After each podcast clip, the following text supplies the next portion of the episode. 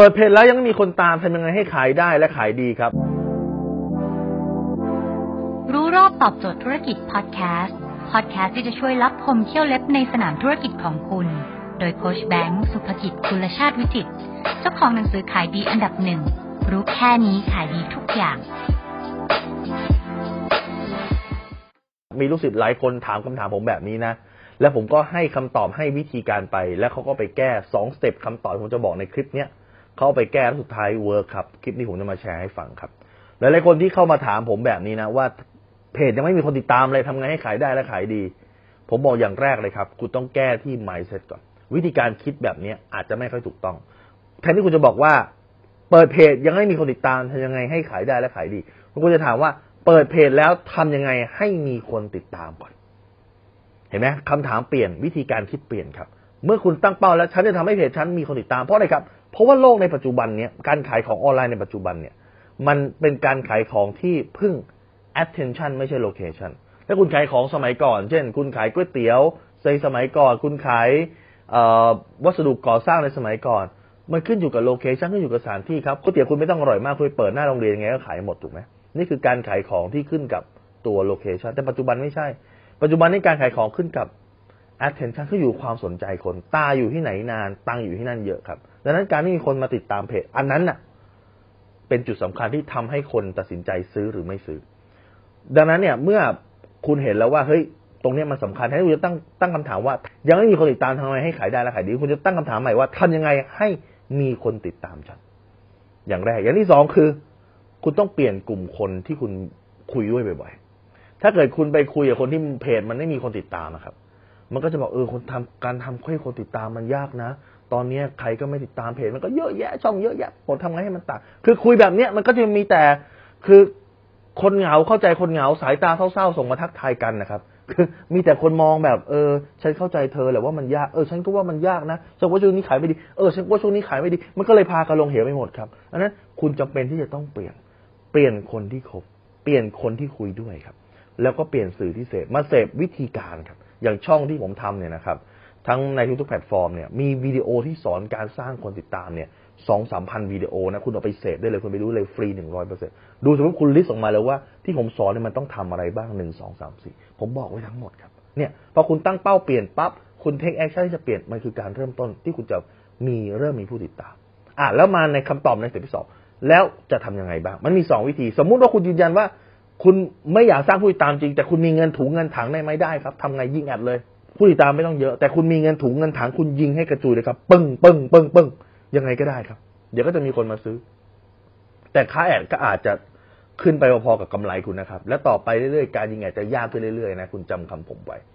เพราะการยิงแอดโฆษณามันจะแม่นได้ก็ต่อเมื่อ มันมีการดึงข้อมูลจากของผู้ใช้ คุณชอบเรื่องอะไรสังเกตไหมครับ คุณไปเปิดเรื่องอะไร คุณสนใจเรื่องอะไรคุยกับเพื่อนเรื่องอะไรสักพัก มันจะมีแอดโฆษณาตรงนั้นโผล่มา แต่ปัจจุบันมันมีกฎหมายเรื่องของสิทธิส่วนบุคคล โดยเฉพาะหลาย ๆ ประเทศในยุโรปซึ่งมีการจำกัดเรื่องของสิทธิส่วนบุคคล นั่นแปลว่า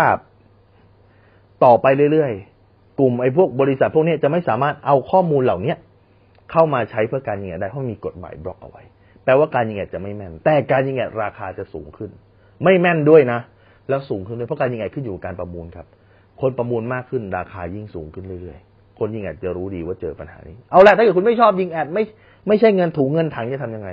สองคือสายการสร้างผู้ติดตาม แล้วคุณจะสร้างยังไงล่ะครับผู้ติดตาม วิธีการคือไปดูก่อนเลยนะอย่างแรกว่าคู่แข่งในตลาดคุณทำอะไรบ้างหลายหลายคนเนี่ย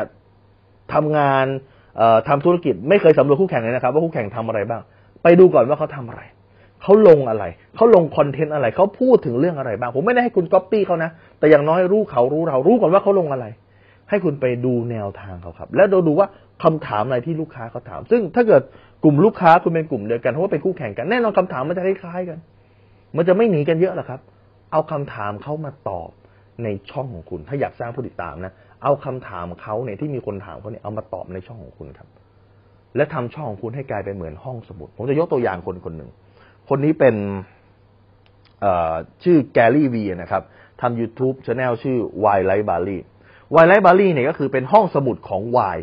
ห้องสมุดของ Why คือคนนี้เนี่ยเป็นคนจากรัสเซียนะแล้วก็อพยพมาที่อเมริกา แล้วก็มาเปิดร้านขายไวน์เล็ก ๆ กับพ่อทีนี้พอมีช anel นะครับเอ่อ YouTube ขึ้นมาก็เอ๊ะว่าจะทำตลาดยังไงเขาก็บอกเอาเอางี้แล้วกันเขาจะมา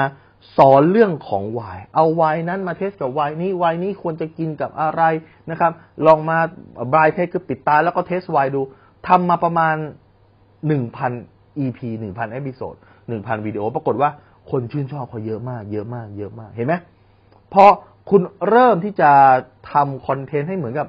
ช่องของคุณเป็นห้องสมุดในเรื่องใดเรื่องหนึ่ง อันนี้เป็นห้องสมุดของวายถูกไหมคุณขายประกันชีวิตก็เป็นห้องสมุดของประกันชีวิต คุณขายนาฬิกาเป็นห้องสมุดของนาฬิกา อย่างลูกศิษย์ผมคนหนึ่งผมบอกวิธีการนี้นะครับ เป็นเฮียหมูเป็นห้องสมุดของรถมือสองอะไรก็ตามที่คนอยากรู้เกี่ยวกับรถมือสองเอามาลงให้หมด วิธีการดูว่าคันนี้กรอไหมหรือเปล่าวิธีการดูว่าคันนี้ชนหนักไหมวิธีการต่อรองกับรถเต้นรถมือสองวิธีการดูว่าคันนี้รถน้ำท่วมหรือเปล่ารถคันไหนซื้อมาแล้ว ไม่สามารถขายต่อได้ราคาอะไรที่ลูกค้าอยากรู้เฮียหมูมีในช่องหมดเลยทำช่องนั้นให้เป็นห้องสมุดครับ แล้วคุณจะดึงกลุ่มคนนั้นเข้ามา เมื่อคุณดึงกลุ่มคนนั้นเข้ามาได้ สุดท้ายกลุ่มคนนั่นแหละครับ จะเป็นคนที่ trust และไว้ใจคุณและซื้อสินค้าของคุณครับ ถ้าคุณสนใจสาระความรู้แบบนี้ คุณสามารถติดตามได้ที่เพจรู้รอบตอบโจทย์ธุรกิจทุกวันเวลา7โมงครึ่งจะมีคลิปความรู้แบบนี้ฮะส่งตรงถึงคุณทุกวันถ้าคุณไม่อยากพลาด คุณสามารถติดตามที่ s อแบงก์สุภกิจได้ครับทุกครั้งที่มีคลิปใหม่เราจะส่งคลิปตรงไปที่มือถือคุณโดยทันทีครับ